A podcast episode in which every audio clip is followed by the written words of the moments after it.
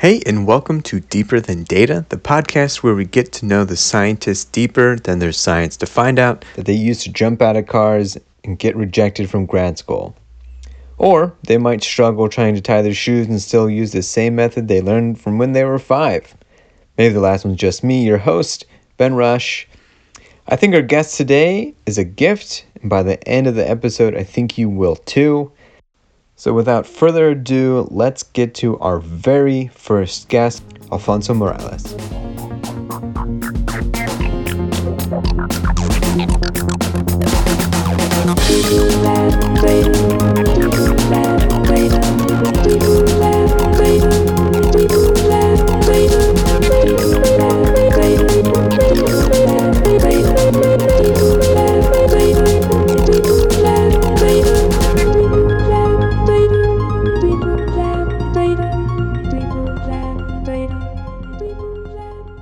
So first, I'd actually just like to have you state your name and your positions. Hello, Ben. My name is Alfonso Morales, and I'm a professor of, of uh, planning and landscape architecture at the University of Wisconsin at Madison. Awesome. And if I can just have you follow up with uh, the pronouns you prefer and also a physical description of yourself. Sure. I think he and him work for me, and I'm five foot eight. Uh, at one time, I had a head full of black curly hair. Now I've got about half a head. Uh, I have a mustache that I have never shaved in my entire life. Signature. That's right. I've never shaved it. Everybody says, "Really?" I say, "Yep, that's the case. I've never shaved it." Uh, I weigh about 160 pounds or so. Um, I'm pretty brown skinned. Uh, I got uh, some mark. I got a mark on my cheek uh, not quite a mole, but like an aging spot, I guess. So the audio on Zoom cuts out a little bit, but Alfonso is saying that he actually has the same aging spot on the same cheek as his dad. Which is kind of interesting. He used to call it the love bug. So whenever the little grandkids or would be around or grandnieces and nephews, they'd be sitting on his lap and and they'd look at him and they'd say, What's that, Abuelito? And he'd say, That's the love bug. You want to kiss it? and, and, the little girls would go, ah! and the little boys would go, I'm going to eat it. You know, they would pinch it or whatever. Anyway, so yeah. So I wow. guess that's what I look like. Okay, that's awesome. I mean, I'm also happy to hear that you're carrying on that legacy in a way, too. in a yeah. Way. Yeah. In a way. Yeah. Um, great. So I'm going to ask you my first icebreaker question. Um, what was the most recent meal you relished? I think both you and I love food. Uh, so I, I was like, this is perfect for Alfonso. Yeah, you know what? You know, honestly, breakfast this morning was pretty good. You know, it was I eat gruel uh, every other day. Every every every meal, I try and eat stuff that I enjoy at every single meal. So last night before dinner, I mean after dinner, for dessert, I ate a pomegranate you know, not just nice. the delicious, you know what I mean? This morning, so gruel is one of my breakfasts, and and it's basically a combination of granolas and nuts and yogurts and berries, and and this morning's was a combination of pecans and almonds, and mm. and for whatever reason, it sure came out good. I just really enjoyed it. Yeah. So yeah. Nice. I recently got from the farmers market this uh, dark chocolate honey spread, and I'm just imagining a little dollop of that on your your morning roll. Yeah. Perfection. Boy. Yeah, I can. I can imagine that. Yeah, I'm going to give it a try. Yeah, perfect. Uh, okay, then I think this is going to be the most challenging question for probably anyone on this podcast, but I'm hoping you can give a pitch of your research within about two minutes. Wow. we're going to okay. completely get away from the research after that. Okay, real good. Well, I'm glad that there's listeners who may be interested in science.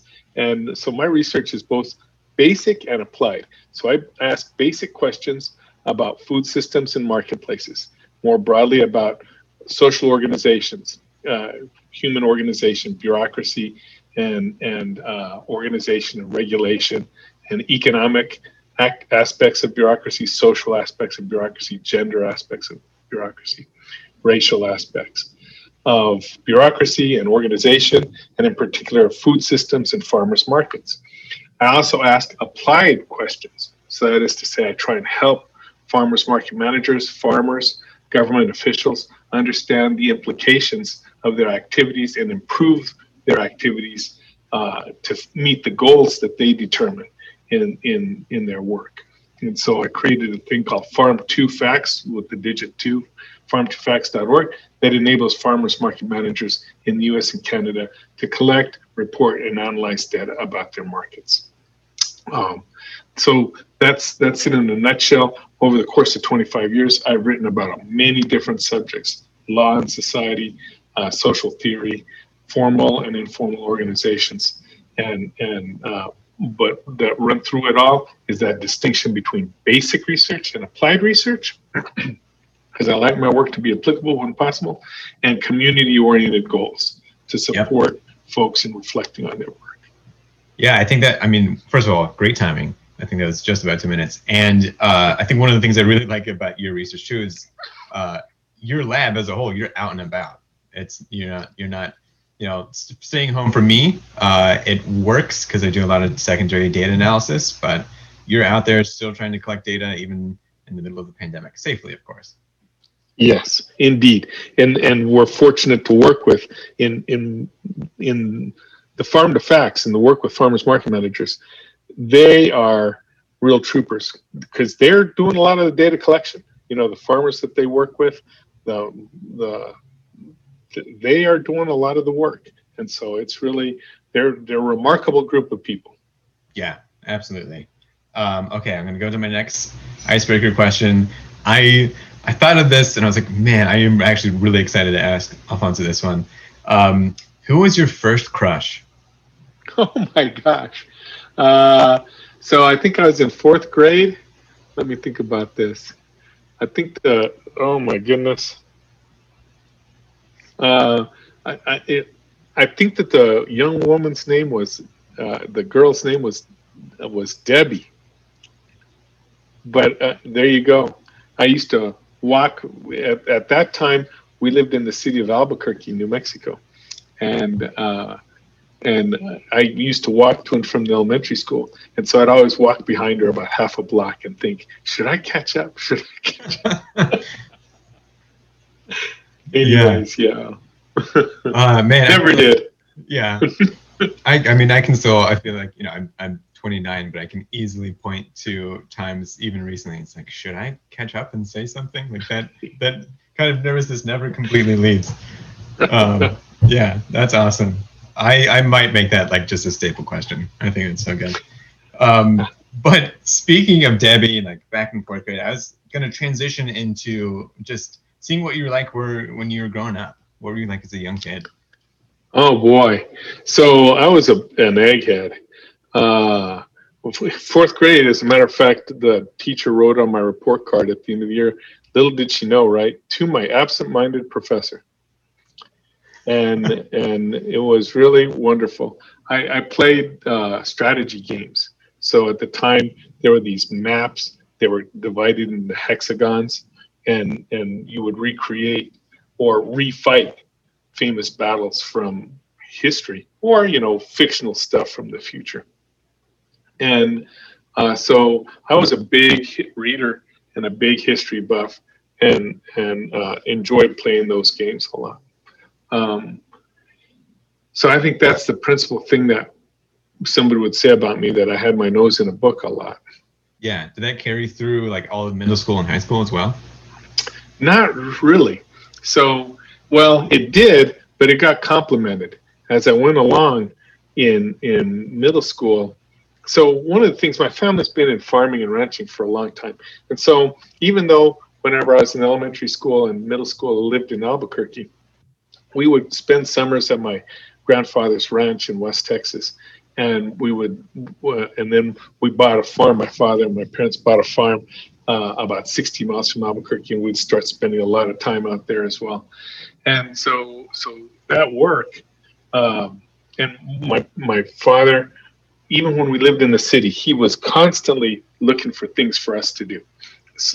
He he had a wood shop. He had a, a, a shop he had so many tools. So we built things for our neighbors. Hmm. We redid porches for them. I mean, we did it for the materials. we did it just because my dad wanted to stay busy. He enjoyed working. We had a big garden in our backyard. We had our lawn was perfection. You know, in Yeah. the middle America sense of 1970s, it was perfection. You know, the undulations in the yard were perfect. Everything was perfect about it uh, you know. And so so um, in middle school and high school uh, as i became more useful and could do more than just hand them the appropriate screwdriver or the appropriate tool that's all i could do when i was a kid. You know hold this hold that give me this give me that, that slowly i became able to do things and, and so i was expected to do a lot of things. And when we moved out to the farm you know, I milked a cow every other day. My brother did it three days a week. I did three days a week, and my dad gave us Sundays off. There were all kinds of chores around the house. Uh, This is when you're like maybe 13, 14? 13, 14, yeah, Okay. 15.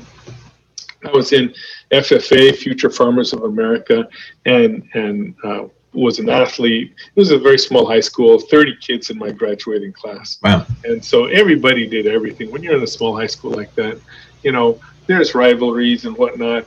But the but you know, in rural New Mexico, uh, there were there, uh, there, there were difficulties, uh, but by and large, everybody did everything together.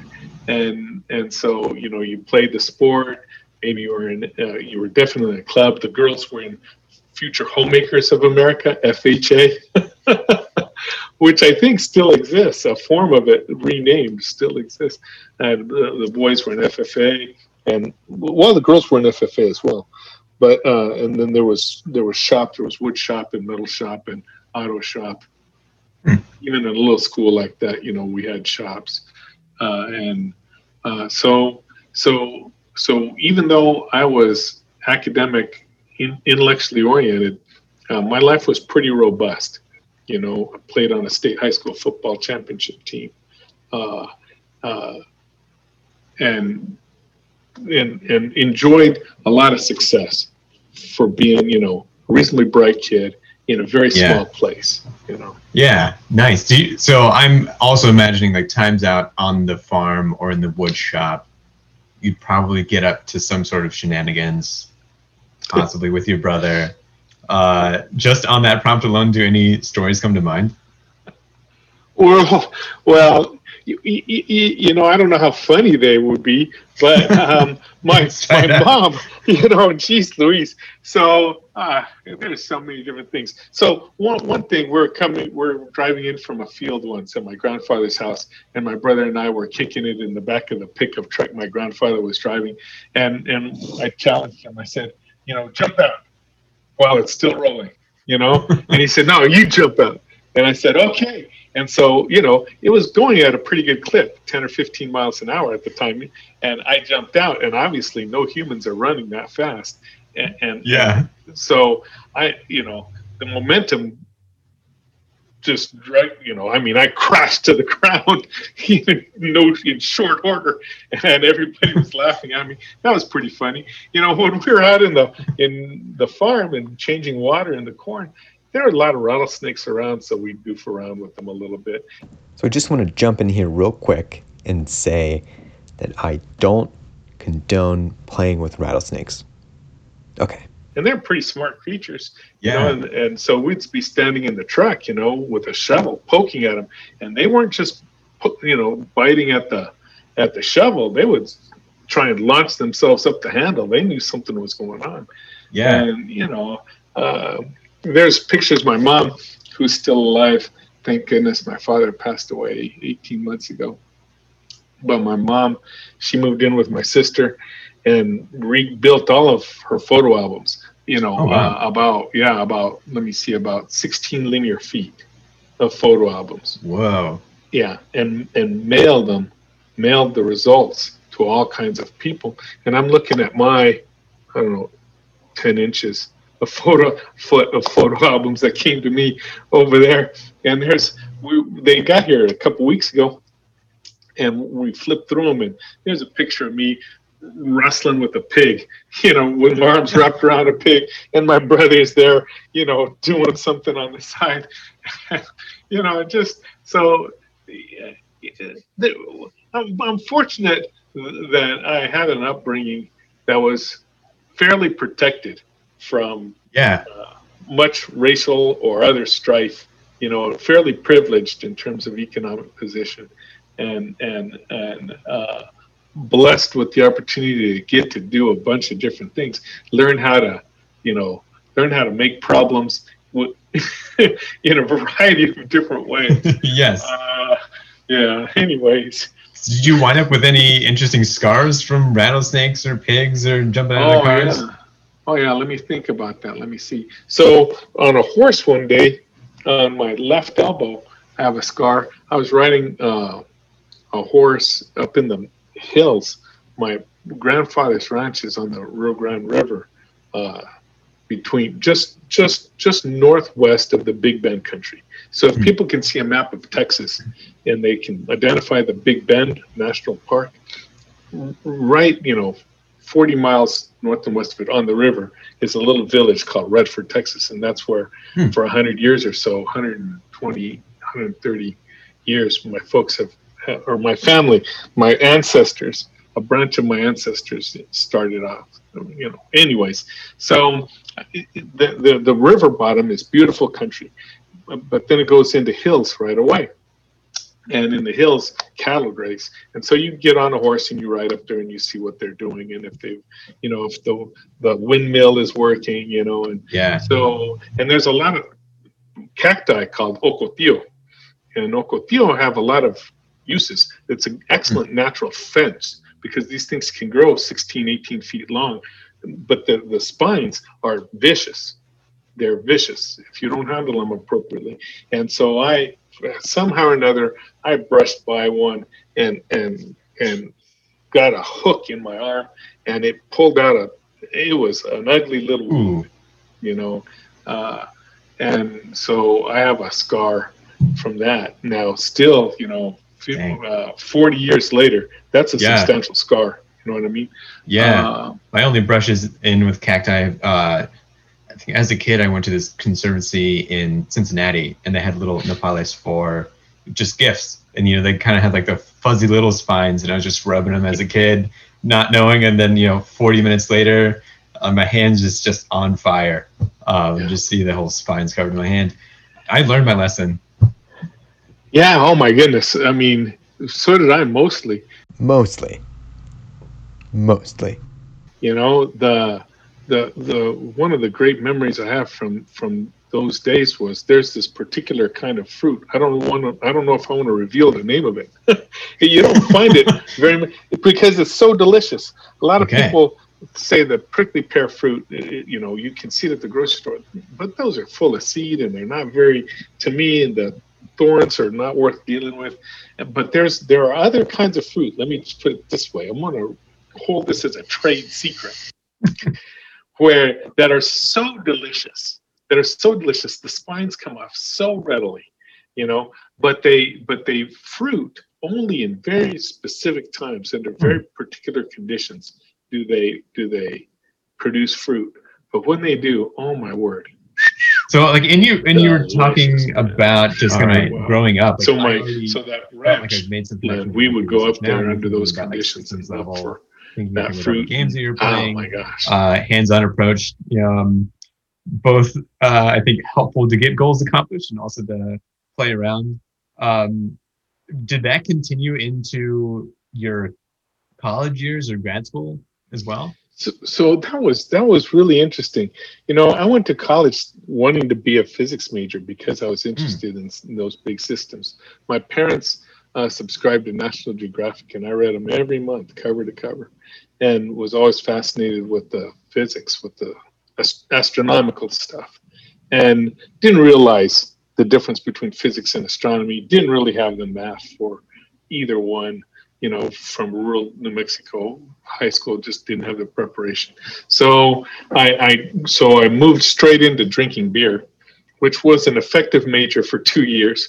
Uh, I, I became very astute, you uh, you know, accomplished, accomplished. Well, actually, it cost me money, unfortunately. but so I was paying full tuition in that regard Mhm. but but uh, uh, actually, actually, a buddy of mine worked in a liquor store. So, uh, but but the but the the point was is that I did not do well in school, and and I meandered, and and and it was tough. And finally, though, uh, I took a, a, a intro to ge- geography class, which led me, uh, which led me to uh, intro to sociology class, which Hmm. actually introduced me to a professor. And that professor uh, really changed my life because he gave me professional opportunities. So in my junior year, you know, I, be, I decided to major in sociology and economics.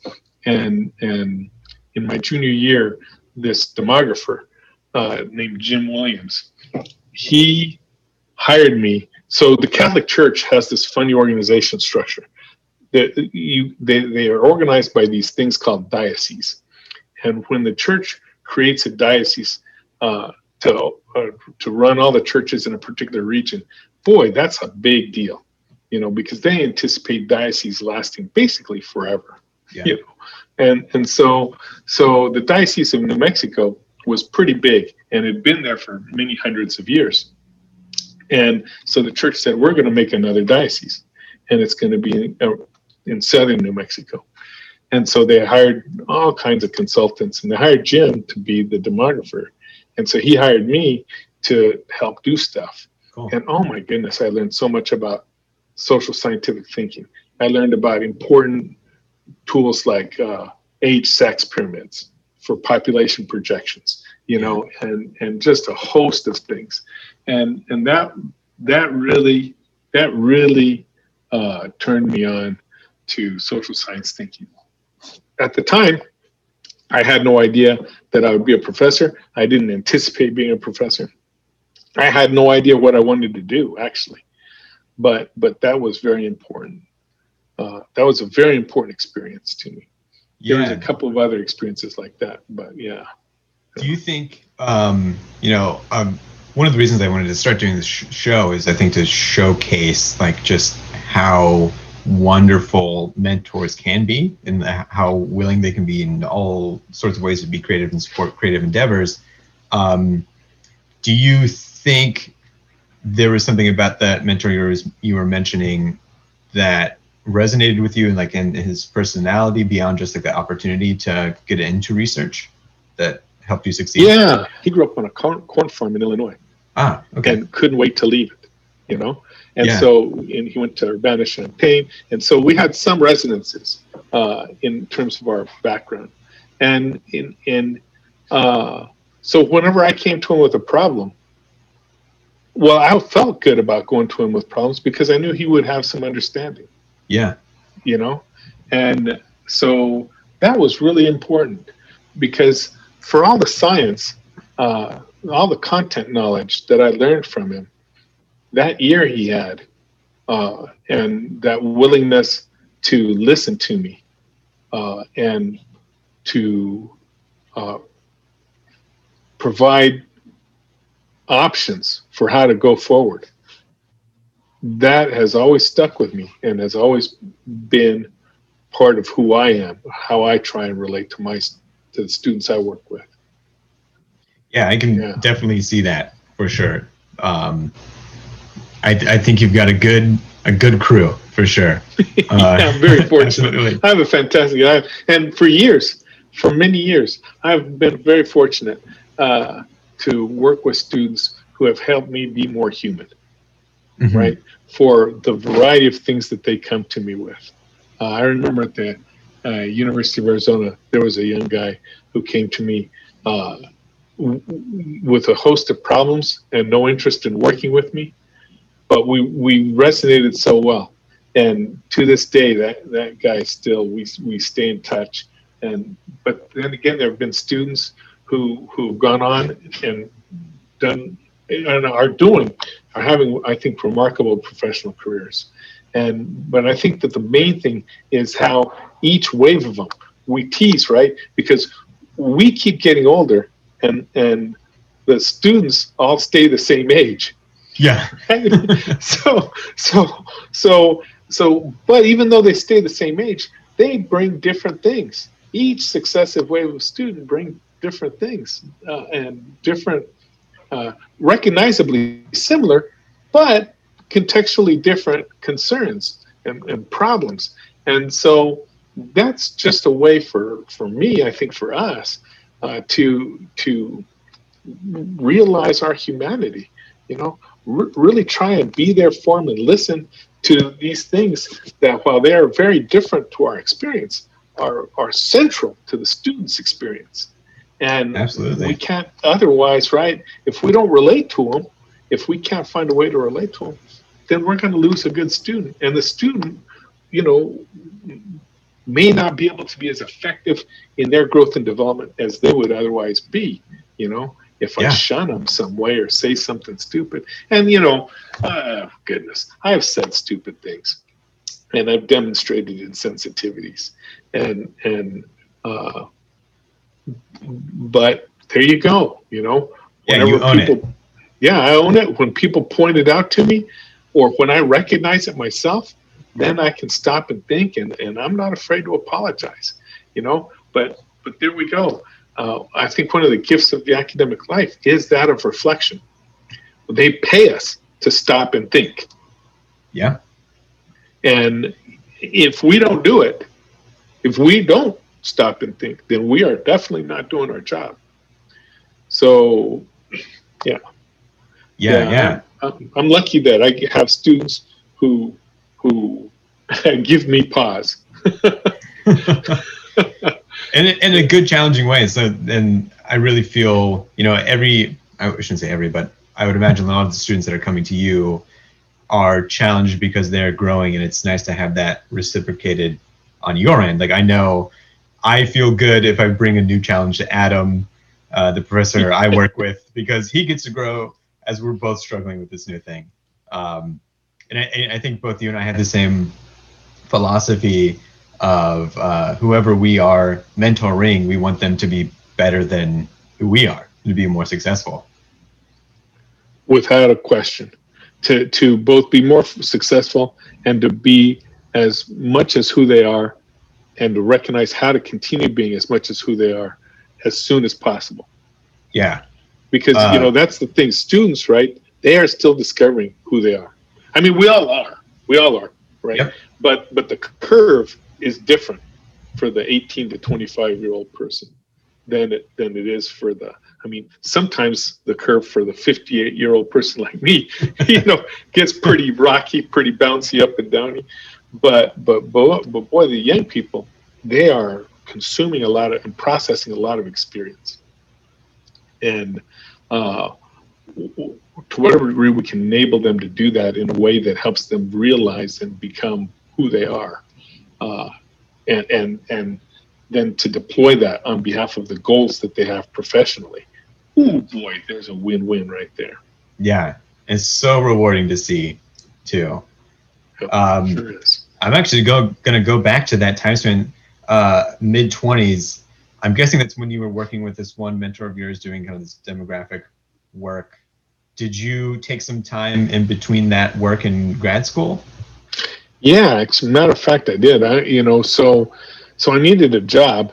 This was like 19. So I graduated. It took me four and a half years. That was one of the fortunate things. Uh, so it was very disruptive for my parents because I was supposed to graduate in four years and came up six units short.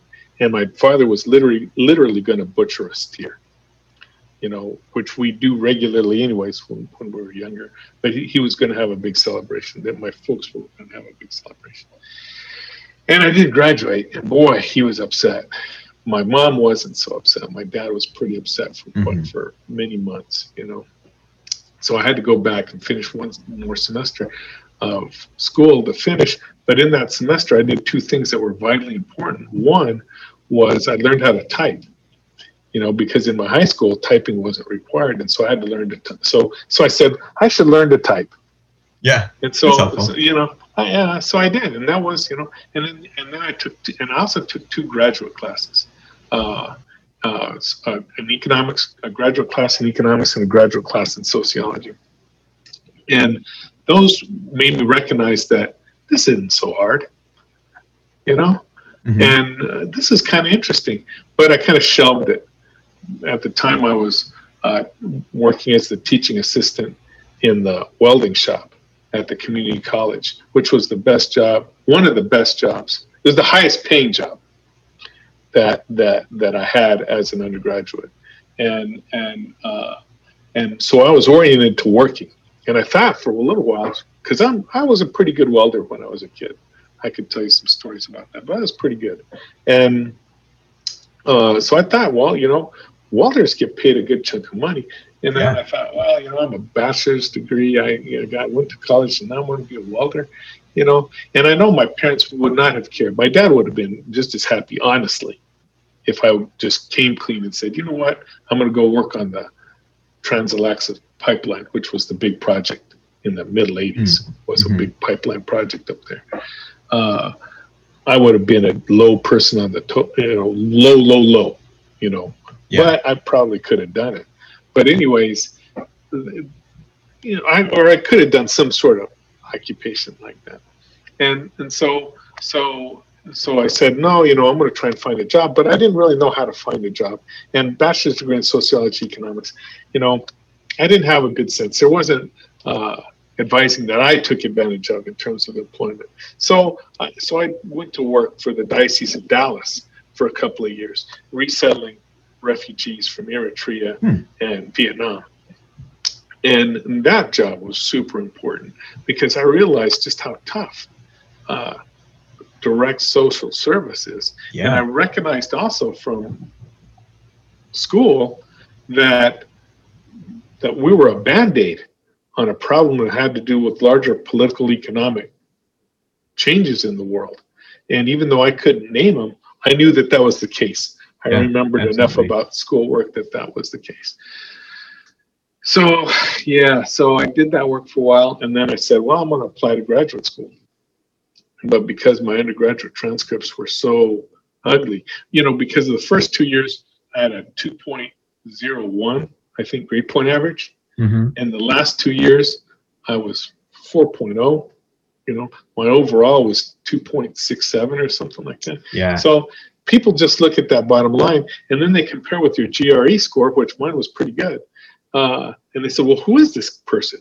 Did, did, Yeah, did yeah. they game did they game the exam or you know what?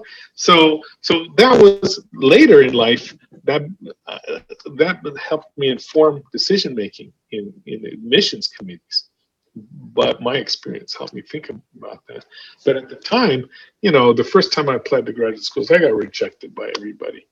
How cool is that to hear? You can still be rejected and become a professor. And then the second time I applied, I got accepted by one program at the University of Texas at Dallas in political economy. Yeah. And and, and there you go. That And you. s- that Sorry. Go ahead. no that that got the ball started. yeah. there, there it was. Um, and I think, if I can remember correctly, you've stayed pretty much in the Southwest to round out your grad school and also the start of you being a professor as an assistant professor. So so after that graduate degree from Texas, after that master's, uh, what I was able to do was make applications to other schools. Because then all of a sudden, after two Yeah. two years, I kind of knew what was going on, you know, or I mean, I had an idea of how the game was played. And and and the professors there said, hey, you know what? Yeah, they told me. They said, have you ever thought about being a professor? And I said, no, I you know, I hadn't really thought about it. What do you got to, you know, how do you do that? And and so they explained it to me, and one in particular, a guy named Murray Leaf. Again, you know, he was from Tucson, Arizona, grew up, you know, Jewish guy, Eastern European Jewish guy.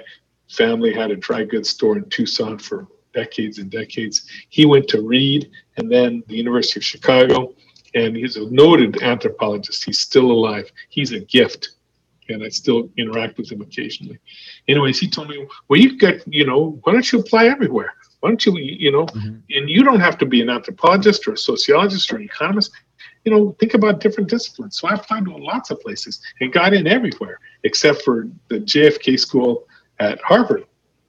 That was the only rejection. I got every application I submitted. So I, I ended up going to the University of Chicago, uh, and then decided when I, after two years there, said I'm not gonna, this this program is gonna, you know, these people who are much smarter than me were taking six, eight, ten years to finish. Yeah. People who were much smarter than I was, and I just couldn't, you know. I said I'm not going to do this. So I'm so I right up the road, the University of Northwestern Cook County. There's the University of Southern Cook County, the University of Chicago, and the University of Northwestern Cook County. So I went to Northwestern and did the PhD there, and it was great. You know, they they were they were very accommodating. Matter of fact, in in retrospect, I probably should have stayed one more year to improve my writing. Mm, yeah. You know, and to learn other aspects of the game that I needed to learn yeah. because you know writing is we are all authors Yes, I also feel like once you're, you know, you know, I'm kind of in the middle of my PhD. There's only so much you can know about the PhD when you're in it, and as soon as you're done, you're like, oh, I missed out on all these other opportunities. Um, besides the writing, do you feel like there's something else that you should have learned in the PhD and had to kind of speed up learn afterwards? Yeah the professional what was it, pro- expectations of professional life? Mhm. and since then there's been a lot of programs that help graduate students understand what they're actually getting into if they want to be a professor. Yeah, you know that being a smart person is just the beginning of the story. You yeah, know, and and you know being relatively good reasonably good at some kind of science is only the first room of the house there's lots of other rooms in in the house of science that you have to occupy at different points in your career and so when i went then i did you know because i told my mom whenever i was lived in dallas i lived near family i had there was cousins in uh, there were cousins nearby and uh, I told my mom, I'm moving to Chicago. And she said, What? And I said, Mom, if I'm not done in five years, I'll quit. She said, Okay. And so I finished those the master's and PhD in five years. I already had that master's in political economy, so I, you know, I'd read some already yeah, yeah. and and so I went and, and finished and got that job at the University of Arizona. That was my first academic job. It was a plum job as a lead department, a great first job, but I just didn't know what I didn't know about professional life.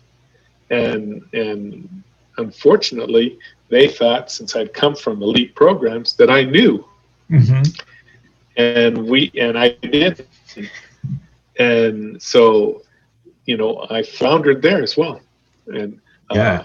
I enjoyed some successes. I mean, it wasn't you know, and my personal life was fantastic. You know, got married, had a family, you know, had cousins in Tucson as well. Still have cousins. Yeah, You know, so there was lots of things that were wonderful about life, but so many of the experiences of those first years uh, were difficult professionally. From them, I grew a lot and learned a lot about uh, professional life, and since then, have a, those elements have made me a better advisor. So, you- So I'm curious about like which things you're thinking about. Um, I've found in talking to other like assistant professors starting, it's you know, you're kind of running your own business. Like your lab is, you, know, you got to keep it funded. You got to get the right employees. Did you struggle with uh, management, leadership, or are there other things as well? So at that time, I did not have a lab. And in the Uh-huh. social sciences, in that department, there was a department of sociology at the University of Arizona. There was a social psych lab, but I did not have a lab. It was, uh, and, and most social sociologists don't have labs. Was So was was right that got me was actually um, producing was actually the submission and review process for person for professional journals.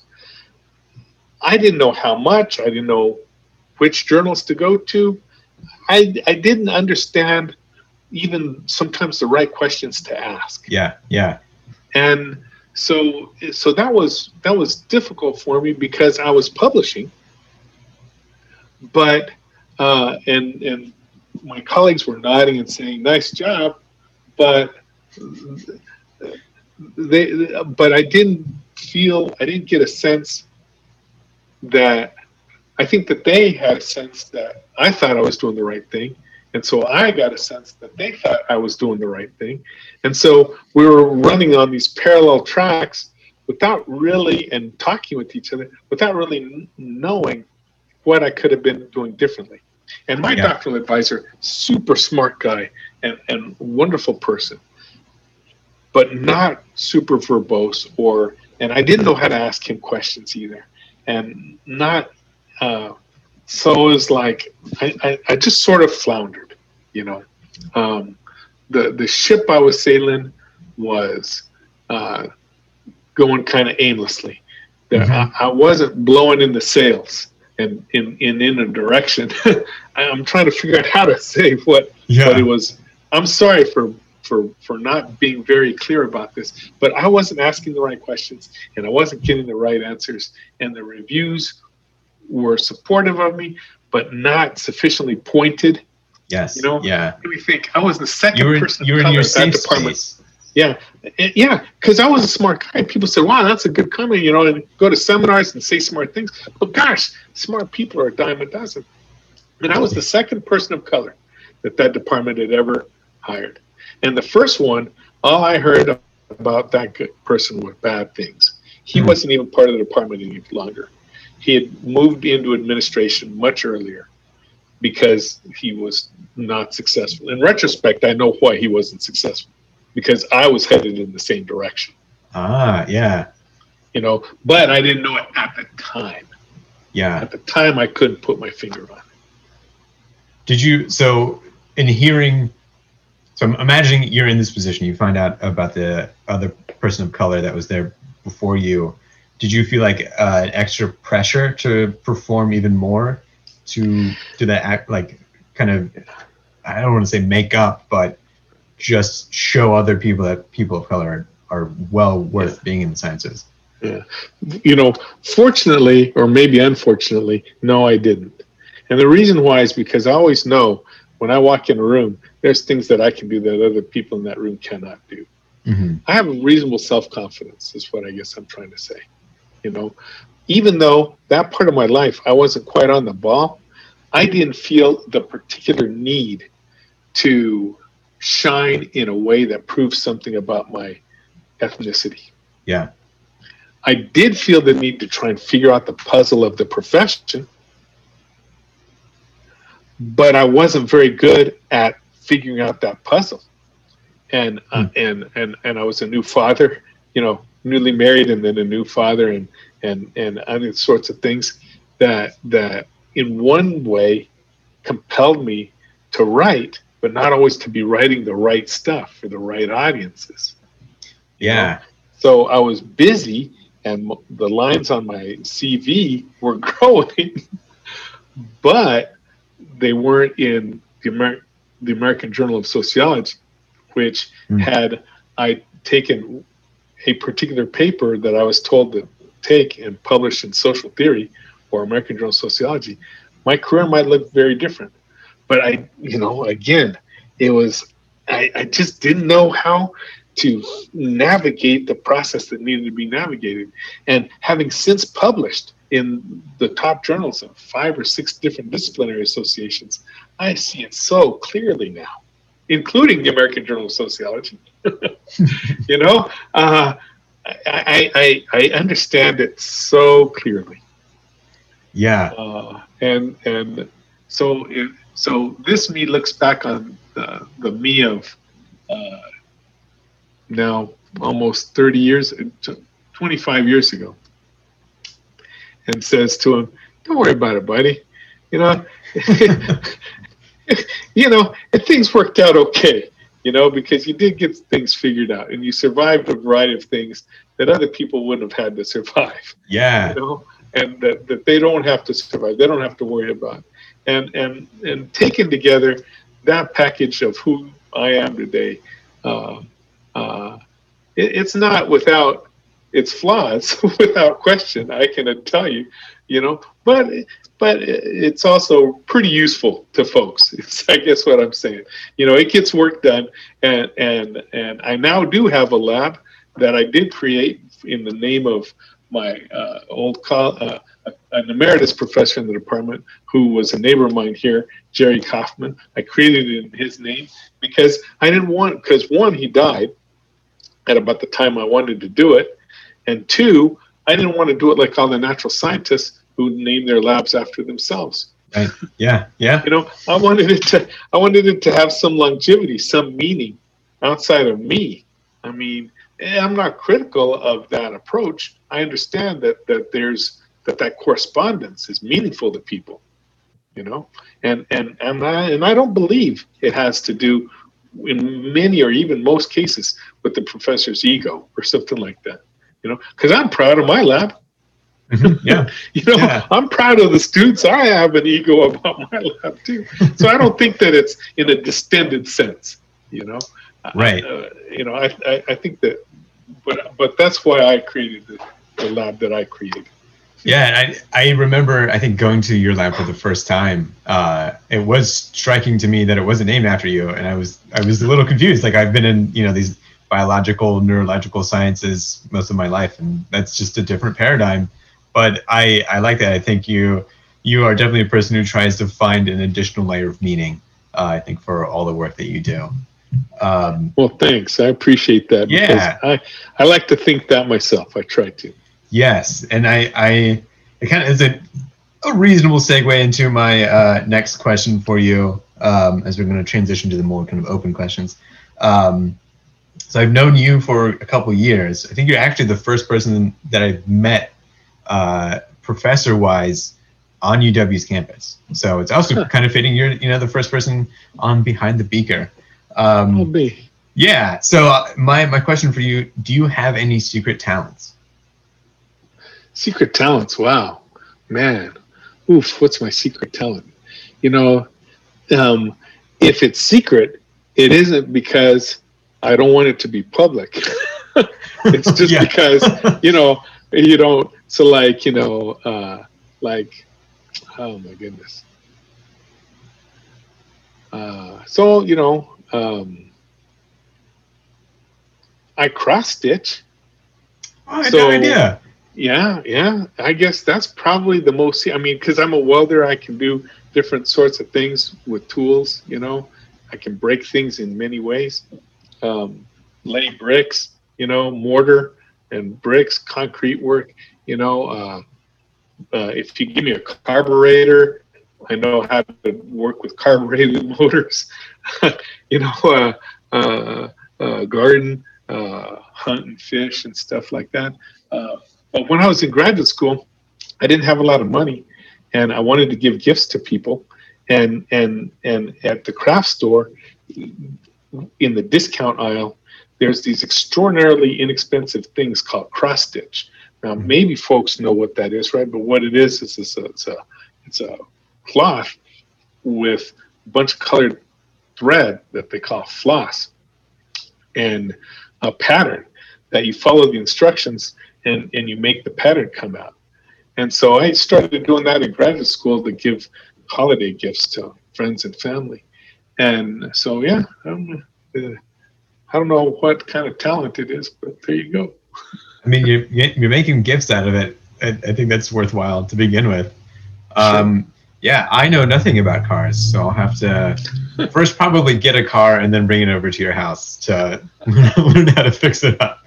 Um, Well, something else I did in graduate school. Some of the ga- some of the women graduate students, they had cars, you know, and they knew I had a car, and they knew that I worked on my own car, and so they'd ask me, well, what, you know, this and that. And of course, when you have a pickup truck, I had a pickup truck. I always drive pickup trucks. You know, then people ask you for moving. oh So yeah, that means you always have beer. you know, because they say, "Oh, I'll give you some." No, just give me a case of beer. That'll work. You know, perfect. Yeah, whatever. You know. Anyways, yeah. All right, I will. Uh, I'll ask you a few questions, and then we'll get onto our game at the end. Um, Cool. What is your favorite failure? oh my goodness, probably. Well, you know, favorite. Let me think about this. What? So, professional or personal? Oh my goodness. Either you one. know, yeah, either one. Hmm. Jeez. You know, oh my goodness, failures. You know, there's so many. You know, I mean, really. You know, uh, and it's hard to have a favorite. Um, you know, probably the most life transformative was getting denied promotion in tenure at Hmm. the University of Texas at El Paso. You know, um, my wife is also a PhD. She's a Stanford sociology PhD, and when we got married, she when she decided to come to Tucson with me, and then we decided to buy a house and get married and have a family, and so so she her PhD was being delayed a lot, and so at, at some point at Arizona when we knew here's another failure, a sub failure, when we knew that professionally getting promoted and tenured in Arizona was still possible, but probably not likely. Or I mean, Yeah. there it would have been a difficult situation, and we would have put a lot of people in a in a very difficult situation. Hmm. Uh, you know, is the way that I frame it now. And even then, I recognize the difficulties that my case would have present would have presented to people who I valued, my colleagues in the department who I valued. You know, even though sometimes I don't think we did very well professionally in our relationship, in our in our understanding of what to do, still I valued them as humans. And as people, I knew I'd known some of them for several years, and I valued them. So I didn't want to put them through that. And so my wife said, "Well, you know, let's apply for jobs." And so uh, she was all but dissertation. She was Yeah. she had finished, but except for dissertation, and applied. So we applied. We didn't want to leave the Southwest, so we applied for jobs at the University of Texas at El Paso, which is like the completely different world from University of Arizona. You know, uh, you know, a little school with the sociology anthropology department that only granted masters, undergraduate master's degrees. You know, a nothing professionally, a no place Yeah, yeah, but but close to family again still you know with students that that we wanted to be teaching you know and a lot of positive things. So we moved to el paso and after a couple of years my my variety of things happened in my wife's career and she said i don't want to be a professor. So she so she left uh, some terrible things happened in, in the politics of that department and she said forget this. I'm going to go to work in administration. When she is a gifted administrator and currently associate dean of the College of Engineering here at the University of Wisconsin Madison. You know, I mean, she's an elite yeah. administrator. And so, but we said, okay, we're here in El Paso. Let's just make a life here. So we're just going to stay here. And so, but, but I had made big enemies. Yeah. in, Wow. in, in uh, and so the department advanced my promotion case. The college advanced my promotion case. The dean said no. The provost said yes. Hmm. I'm promoting you. And then the president of the university said no. Wow. Yeah. And at that point, I had been learning to play the game pretty well. Yeah, yeah. So I had a pretty good Vita. I mean, it was pretty. It was pretty good. And uh, there, and we could have litigated that, but instead we applied for jobs. And at that point, our son was in fourth grade, Mhm. and he knew who his family was. We didn't want to leave the Southwest without seeing family. He knew who his cousins were. We saw him regularly, you know, and we said, okay, if we leave, we're just going to have to commit our resources to traveling home instead of, Right. you know, the other sorts of traveling that you can do. And so, or traveling, you know, to see our parents and relatives and whatnot. So, uh, so that was a substantial failure. It was a life-changing failure.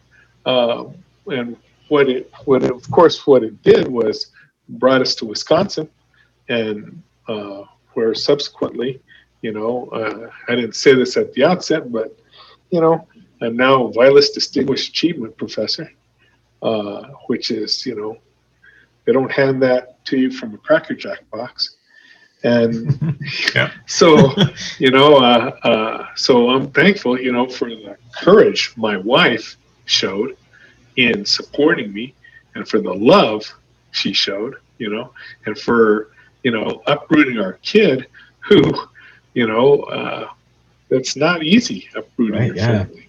You know, it's not easy, and you know, for for the the courage that Dean Gary Sandefur, who I had known from my time at Arizona when he was in the sociology department here at Wisconsin, he became dean of the College of Letters and Sciences, is now as provost at University of Oklahoma. Gary was a huge gift, made possible an initial position here at Wisconsin, Hmm. and encouraged me to continue to seek uh, tenure track positions, which I eventually, you know, did get here at Wisconsin, and marched through the system, and and uh, you know, so so I guess that failure is my favorite failure, uh, at least professionally. Although you know, there's there's probably a number of others that are pretty important, but that one, you know, That's significant. on, yeah, on that that one hinged a lot of stuff. Yeah. Well, I'm I'm personally, you know, I'm gonna be selfish here and say I'm glad you wound up here, so we could meet one another. Uh, yeah. Thank you for not getting tenure down there. I appreciate it. You're welcome. I'll Yeah. drop them a note. I've actually since then heard from folks from that process. It's been remarkable. You know, the the I had six presidents of the Law and Society Association and a couple of other presidents of professional associations write letters on my behalf Hmm. after that episode saying, Hey, whoever hires the you know, dear you, if you hire this guy, you're gonna count yourself fortunate one of these days Yeah.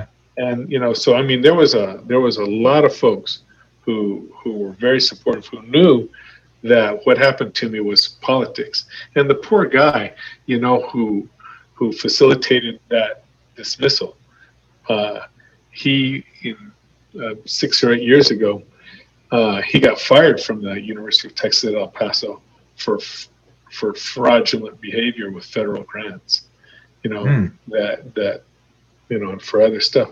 I mean, poor guy. I mean, I knew, we all knew that he was up to no good. We couldn't put our finger directly on it, but we thought something. People could, you know, I don't know how much to reveal about that. It's a pub, matter of public record. Fernando Rodriguez. S. Fernando Rodriguez. You can Google him, you know. Yeah. Uh, and it's in the newspapers of the time, eight or so years ago. You know, the poor guy went through, you know, his life was turned upside down. I, Yeah, I I wonder how he's doing sometimes. Anyhow, Oh, yeah. Wow. nothing like the, the politics for nothing of academia. Yes. You know, people say we fight over, and it's true. You know, I don't know egos. I guess there's Yes. a good failure for you. You know, yeah. relocate that that ego with a big E. You know, Yeah. take that down. I have, you know, I've thought about going into careers in academia or politics or I mean, anything I think is going to have polit- uh, some sort of political sphere that you have to navigate. Um, and I, I mean, I'm slightly worried going forward because I'm just trusting and optimistic that people are just going to be like, oh, yeah, I'm your friend too, and then kind of stab me in the back in two or three years. But, um, you know, you learn, you navigate your system. Um, and I feel like it's better to trust people um, than kind of be afraid. Um, Yeah, yeah, you know, and listen to your heart and your advisors, you know, and the people you love in your life, right?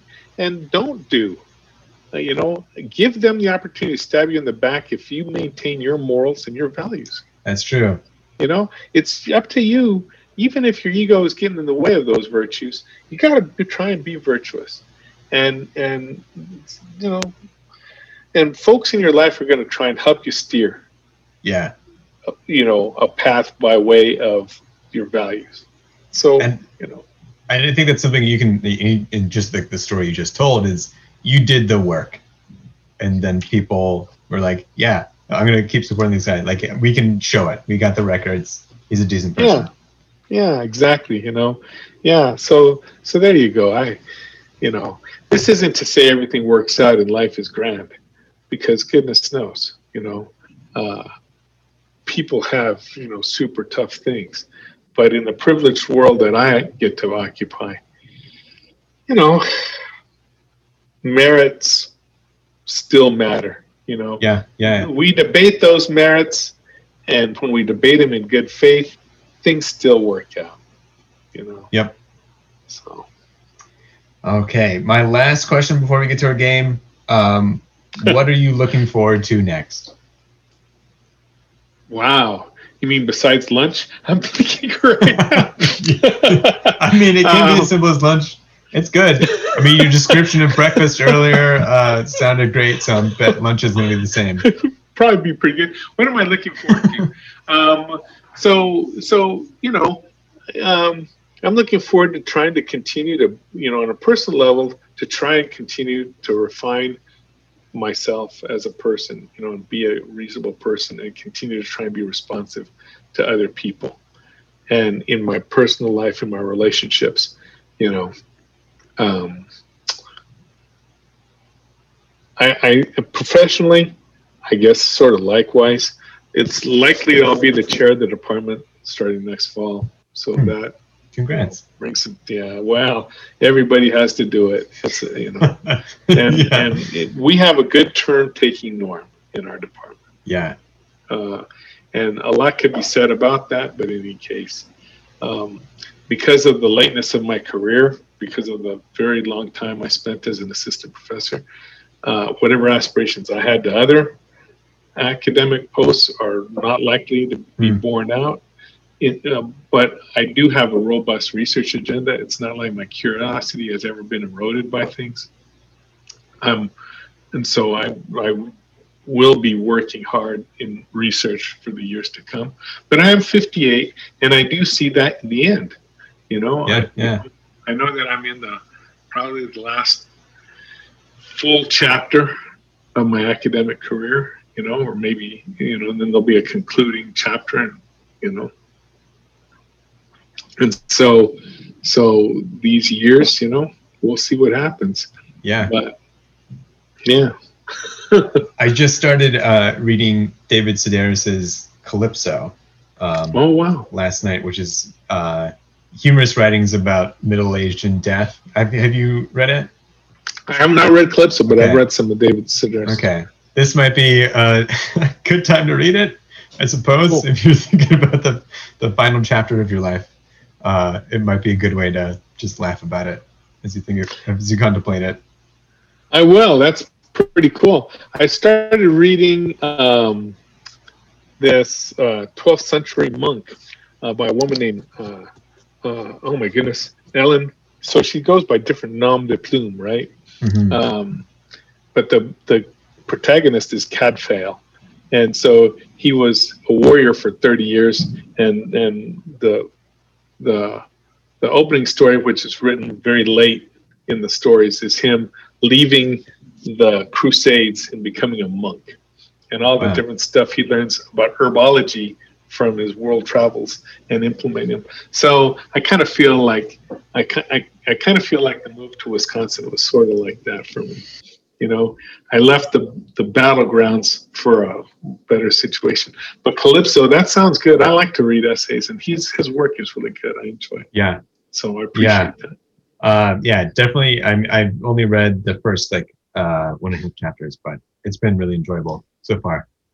Cool. Um, with that, I'm gonna now switch to our, our final little piece where we're gonna do this game.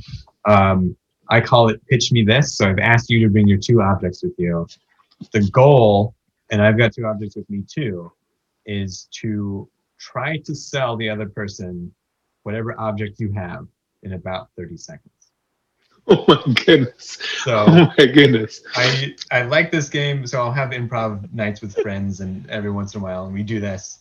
Um, but I thought this would be a good game to play with you because you, at some point, were considering selling real estate. So Yes, I was like, okay, I'll, I'll keep this. Uh, we'll see those skills in action. Maybe we'll see them that they're um, slightly rusty, maybe not.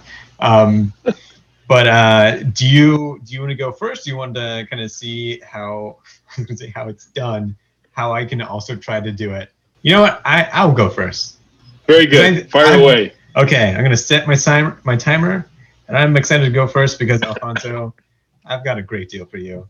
Um, so we're on Zoom right now, and a lot of the times on Zoom you can't s- smell the other person. But don't you remember the times you- you're in meetings and you just bring like a whole pack of gum with you to have that minty fresh breath to get that confidence? And so I would like to sell you this half used container of Eclipse gum uh, to have that mentee confidence still on Zoom so you can nail all of your uh, potential grant meetings going forward and all the meetings that you have with your research staff.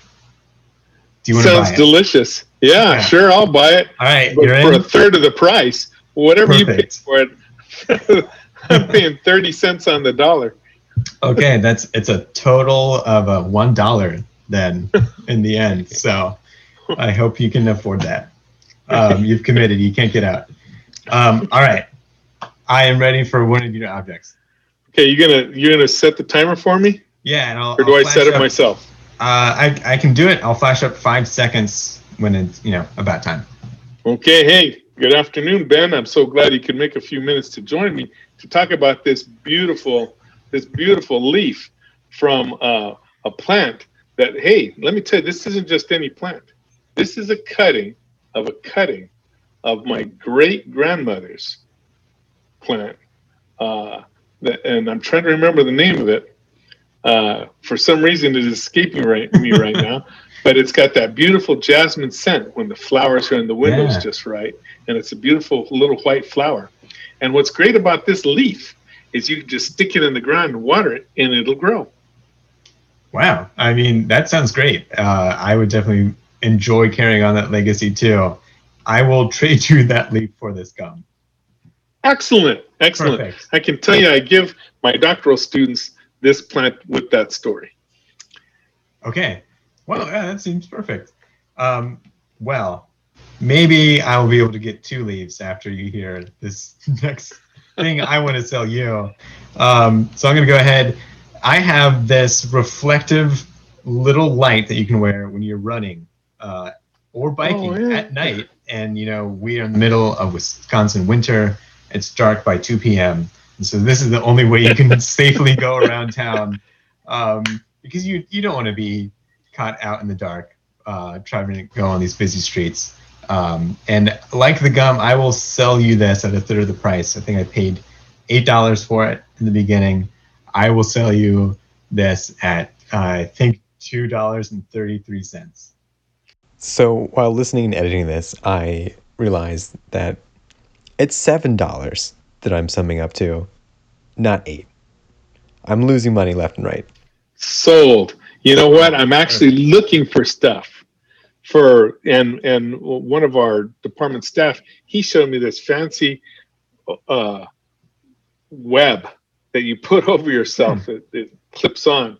It's pretty fancy, but uh, so I need things like that uh, or and we'll see though if my wife puts the batteries in them because you know she might not uh, well you know you never can tell. Anyways anyway okay what have i got for you? I've got something for you. I'm supposed to sell it to you but okay. if i what if i don't want to sell it to you? Ooh, that's here, yeah. here, here it is. So the other thing that i got is this labyrinth bowl. Ooh. So, and this is beautiful. It's pewter. It's this fits in the palm of your hand. you put your finger on it right there, you know, and, and you pass through the labyrinth as you sit in a meditative state, and it's extremely calming, especially if hmm. you've got a shot of rye whiskey with you. And and and it's a delightful thing to do uh, a couple times a day or a year and the reason why I can't sell it to you is because my wife gave it to me, and this shows you how well she knows me. Yeah, that's perfect. Well, you know, I think it's a really lovely thing, but I'm going to pass on it anyways. So, so we're set. Well, good. I'll I'll buy it for I'll buy you one for you, and then you can take the twenty bucks and exchange it for something else when you graduate. Sounds great. Um, well, this is this is perfect. I really enjoyed the conversation, Alfonso. I feel like I've learned a lot about you. Also had some fun. Um, I'm glad we could end on a good, positive, fun note and be a little silly at the end. So thanks again. Um, I think you're a perfect first guest. Well, Ben, you're a perfect interviewer, and oh, this has been a pleasure, such a pleasure for me.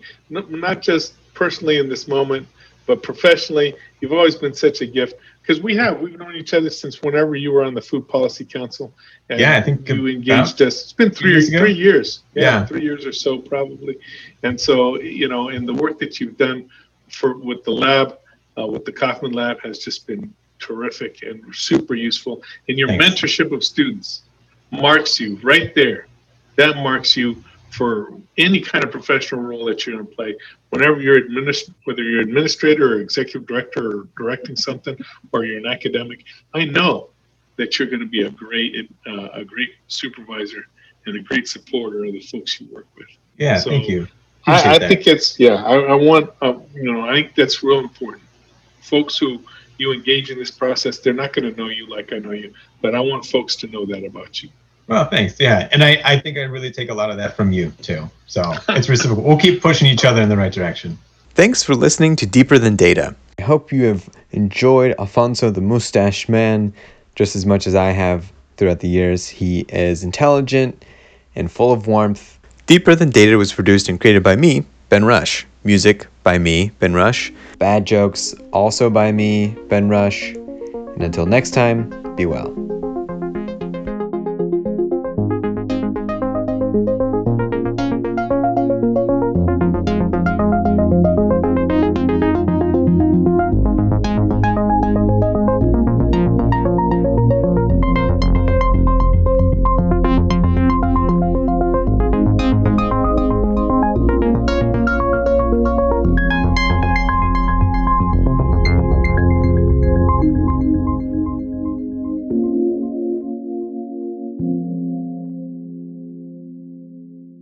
So, since recording this episode, Alfonso has learned that one of his college friends, Sam Wadley, has passed on in December 2020. So, here's to you, Sam. We're going to dedicate this episode to you, and I hope you're resting well.